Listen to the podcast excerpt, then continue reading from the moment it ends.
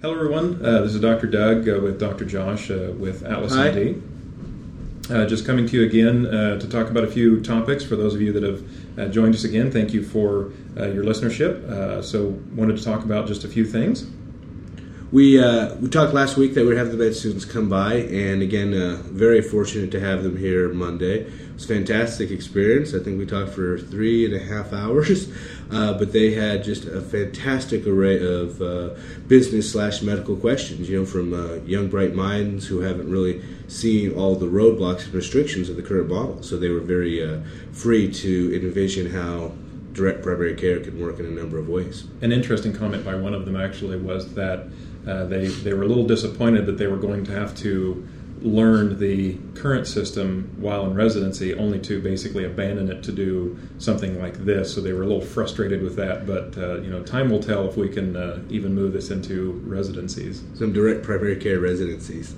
Uh, it's also moving forward for some new news. It's been a great week in the growth of specialists asking about how they can do this model.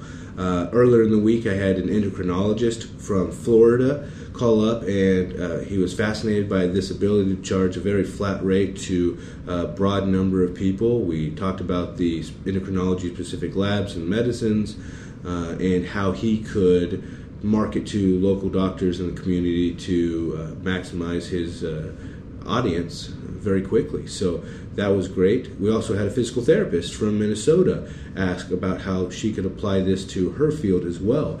And the math was surprisingly simple, worked out for a very small number of people to have a very reasonable fee per month to have unlimited access to the physical therapist, the gym, all the equipment and services that they had to offer.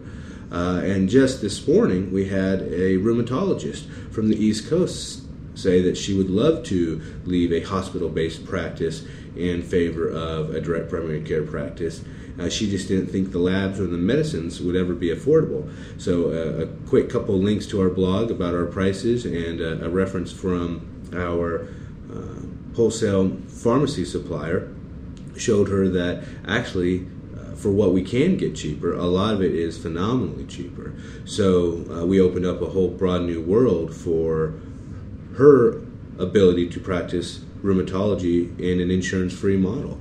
So uh, really exciting on those three fronts. Uh, we're still convinced that this would work for all kinds of specialties: cardiology, neurology, obviously endocrinology, rheumatology, etc. So uh, fun times in the direct primary care world. So, one of the topics that comes up quite often is uh, the dispensing of medications, and the overwhelming majority of states allow physicians to dispense medicines to their own uh, patients. Uh, some states restrict uh, what that might be as far as controlled substances. Uh, in Kansas, for sure, if it is controlled, something like a benzo or narcotics, uh, you, you do have to have a, uh, a pharmacist license uh, operating a, a clinical pharmacy to order those medicines. In those scenarios, we typically fax the controlled substances or the prescriptions for them to the pharmacy. It's not worth it for the value to the clinic. And a lot of times, a, a lot of physicians are worried about having those sorts of medicines in their clinic anyway. You know, we certainly have Toradol and, and medicines like that, but usually anything that is controlled, uh, we uh, allow patients to work with uh, local pharmacies on those medicines. Most states don't require any extra paperwork for the physicians. A few have a small licensing fee, usually in the range of twenty to fifty dollars uh, for every year or so, but uh, still nothing that would throw off the model. So, uh, a little bit of history um, with medication dispensing. What we decided was going to the wholesaler directly was really the best option. There are prepackaged uh, medicine suppliers out there, and a lot of times, um, you know, their their pricing is is really pretty decent. Um, but of course, when you throw in a, a middleman, it adds cost. So that cost typically is picked up by the patient, and the typical model is the physician that is dispensing medicines to their patient, um, but uh, earning a little bit um, kind of on the side through this uh, medication dispensing. Well, of course, you know our model. We don't upcharge for the medicines dispensed, and that's just a benefit uh, to the membership. Uh, so to, to make sure that we were doing everything uh, as legitimate as possible, we uh, put a call into the uh, Kansas State Board of Pharmacy uh, and looked up the uh, rules and regulations as they pertain to Kansas physicians and dispensing. And they're surprisingly straightforward for a state-run agency. Is basic requirements as physicians. Also, we understand the medications, but they want us to track the lot numbers, expiration dates, manufacturers, and a lot of their requirements are that the label be printed and the information just mentioned be on the prescription label, which is standard operating procedure anyway. So uh, again, our software is able to do that, so there's no extra work on the part of the physician. Uh, we're surprised that we're able to do 40 to 60 prescriptions out of our office a day with a three doctor practice and, and 1,200 patients currently uh, with no extra staff. It's really quite simple and a big part of that's the pill counter. Yeah, uh, originally what we would do uh, when we would order medicines, um, bottles of you know 30 or maybe 100. Now we you know we're, we're disappointed that it, they only come in bottles of a thousand. Um, but we were originally using a, a different um, inventory and dispensing software uh, that we had to uh, open using only uh, Internet Explorer. Uh, so that slowed some things down. Uh, we originally printed on uh, labels through our printer that then stuck to the bottle, but found fairly quickly that those labels were being worn away, uh, you know, as people have the prescription bottles in their purse or, uh, you know, whatever. So then, um, taking a, a, key from another pharmacy, actually, uh, we started putting shipping tape, clear tape, over the labels to help keep them from wearing out. Well, as we developed our software and started dispensing from that, uh, we started using a Dymo uh, and uh, really tried to scratch the heck out of it and uh, found that they're, they're quite wear resistant. Uh, so we've been very happy with that setup. and it's really a plug and play model, but had to find out where to get prescription bottles from, even, you know, and of course, being the consumers that, that we are, I Googled it and found that I could buy bottles 10,000 at a time uh, you know, I would have to keep them in my garage, and you know that wasn't a very good solution. So now our our medication supplier actually uh, is where we get our bottles from, all different sizes. We can dispense uh, liquid medicines, uh, sometimes even uh, custom compound swizzle for people that have aphthous ulcers in their mouth.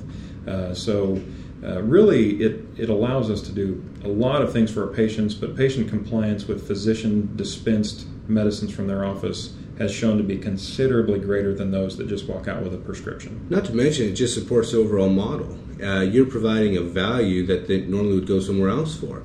So if they're paying for the membership and getting the medicines, that uh, ties them into your office and reminds them the value of the membership each month. But again, if you save them a significant amount of money on these medicines, it reinforces uh, how helpful you are to them. But each time they get a refill, it gives you an opportunity to touch base and see how they're doing with uh, whatever the condition is. Especially if they make a month worth of antidepressant last two, you have to kind of wonder what happened. And, mm-hmm. and you can be keyed into that again when they just leave with a prescription. Unless you have a follow up call with the pharmacy or the patient, you might not know if they ever even picked it up. So it's a lot of information that's just really helpful for the physician as well. So uh, that allows you to continue to provide better care. Uh, I mentioned mentioned the pill counter. it's a one one small investment. I think twenty five hundred dollars, and it can count 180 pills in 20 seconds. So I think a lot of doctors are out there thinking, boy, I prescribe a lot of medicines, and that could take a long time to count or to dispense, and that surely is going to complicate the whole uh, the office. And in reality, uh, it's a seamless addition to a direct primary care practice. So we find that it's it's really invaluable. Some patients, and we have multiple stories, but some patients. Um, one for a quick example, patient of mine spent $140 on three blood pressure medicines I filled those same three plus his other two uh, for nine dollars. So for him, not being a member actually costs him money uh, every month. So for him, just the dispensing uh, aspect of our clinic makes sense. Plus the fact that he can come in as much as needed, uh, it, it's it's really a game changer. So. Um, we wanted to make sure that we, we talked about the medicines. Uh, again, we uh, we feel that that is a huge benefit to patients and really uh, almost a necessity, really, if you want to make um, a successful direct primary care practice. I understand maybe a little intimidating to doctors, but uh, very easy to do, high value. Uh, but I think that wraps it up for this week. I'd like to put a plug in for any doctors really interested in this to go to www.getmyinterface.com uh, if you think you might work with Quest Labs. Uh, we just need doctors to sign up there, kind of noting that they would be interested in our interface for the software so that Quest will move us higher up the queue. Uh, and again, it, if you're interested in this, go to iwantdirectcare.com. Put your pin on the map so that patients can find you and know that you're out there. And uh, we look forward to sharing some more updates with you next week. And we are going to be in Kansas City next weekend. So if you're in the Kansas City area, next week, Wednesday the 31st. Right. Uh, we wanted to make sure that uh, if you get this and uh, uh want to give us a, a call or, or, meet up with us, uh, we would love to. Uh, you can get a hold of us at hello at atlas.md. Thanks again for listening. Thanks.